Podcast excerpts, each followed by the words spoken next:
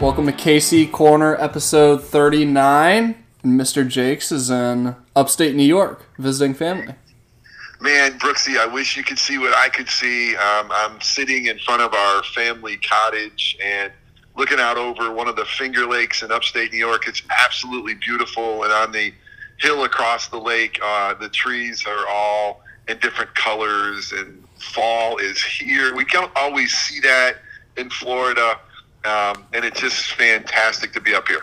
Yeah, fall is more like in January. It gets sort of cold here, and then it goes from everything's green to all the leaves just fall off in your yard. Um, Yeah, exactly. that, that's What's fall in that? Florida. Yeah, and then right now different. it's just kind of 80 degrees, drizzling rain. I'm up in your study, uh, kind of lonely up here without you. So glad that you're having fun.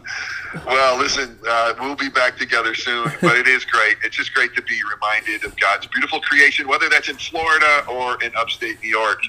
And you know, um, last week's sermon, as we jump into what I meant to say, you know, I started off with talking about a family tree, and have you, you know, kind of done that uh, 23 and Me? Have you tried to figure out your your heritage? Uh, you know, your your, your story going backwards and being connected to those who went before us.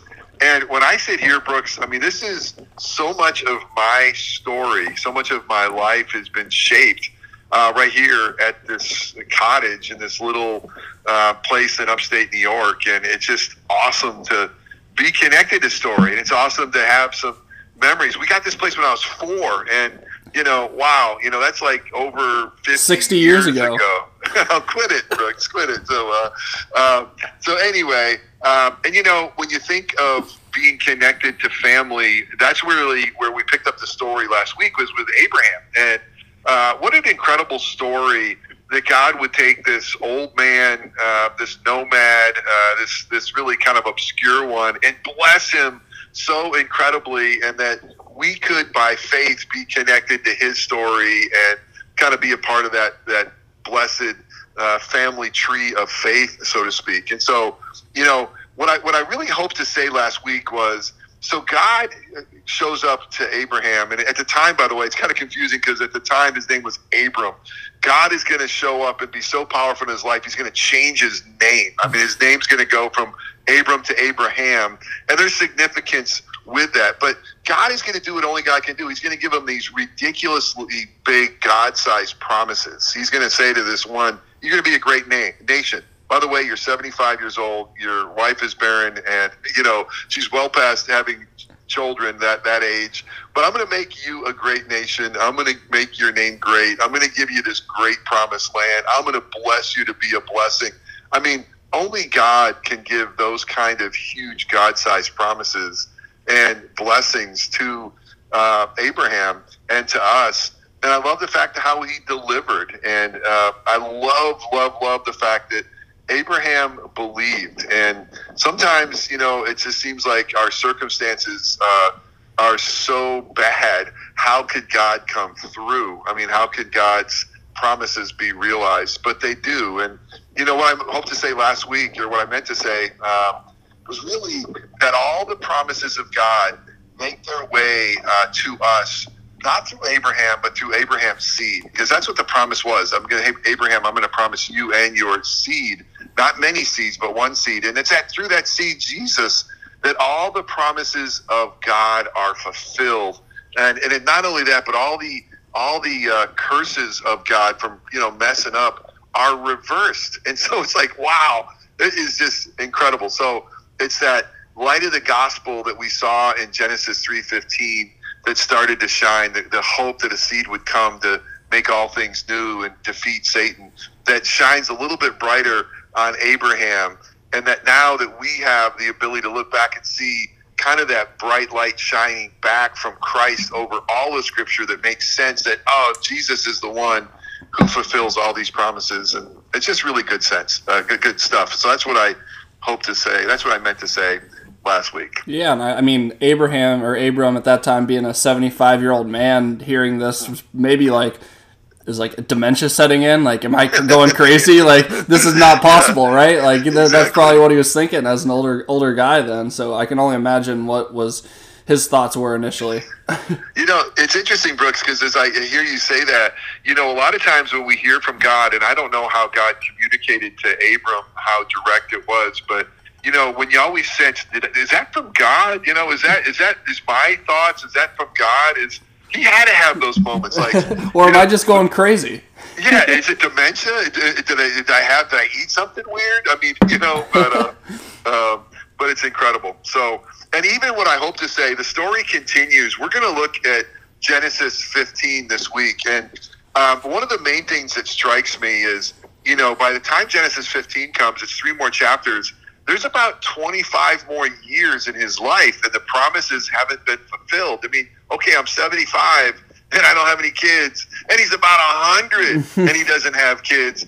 And I want to talk about the distance. I think everybody can understand this. The difference between uh, sometimes God's promises and our reality, that distance that feels it feels greater than heaven than is distant from earth sometimes. It feels like as far as the east is the west. I mean, God promises life and life abundantly you know, God promises to always be with us. I mean, the big, awesome promises of God sometimes feel so far away. And I think that everybody who's walked with Jesus for 24 hours or more can relate to how Abraham must have felt. And so I want to deal with uh, what I hope to say on Sunday is that what do we do when there's such a gap uh, between promises and reality. And uh, and I, I want to show um, what Scripture gives to us in Genesis 15. There's this promise ritual um, that takes place. It's kind of weird. It's an old, ancient Near Eastern. We're going to look at it. It's it involves you know splitting up some animals, and it, it's it's a really weird. For us, it's like what in the world's going on here? So I'm hoping to give a little context of it's because this is how God promises to deliver, and he he he binds himself with this kind of ritual of the day, a cutting of a contract, so to speak. He's he's he's putting it in writing, so to speak, of like, hey, I'm going to come through, and we're going to see how God comes through for us and what that points to. So that's what I hope to say. I could preach it now, but I'll, I'll hold off. But it's, it sounds like you're already stuff. ready to go. You know, I uh, I am excited about this. I did some work on the plane. I've been looking at it. I'm uh, pretty close to being ready to go. But yeah, you're more focused up there, I guess, in New York. yeah, maybe I need to come up here every week. That would be amazing. So no, I'd miss it too much. But so anyway. when when are you headed back uh, from New uh, York? Yeah, it's a Friday. So a quick little trip. Uh, came up here Monday. Uh, Allegiant flies up to a couple of remote airports up here directly, and which is great. My sweet sister uh, who now lives in Jersey with her husband, met me at the airport, uh, which is about like a three and a half hour drive for her. And then uh, we came up here, and some friends of ours are still up here, and so uh, who have cottages here. So it'll just be a couple more days. We're going to go to a, an apple orchard today. Uh, big apple country up here. like you know, oranges are kind of big in Florida, and I guess it's getting more South Florida. This is this is the season for apples. Um, and even yesterday, we went to this really cool Mennonite store uh, a lot of Mennonites up here. I mean, there's a lot of history. Uh, we went through Seneca Falls, uh, which is the the place of uh, women's rights, the suffrage of women, and where kind of uh, and this will be the hundredth year that women vote in elections, and it all started in Seneca Falls, and so. Uh, and even Seneca Falls, by the way, is where I heard we were there yesterday.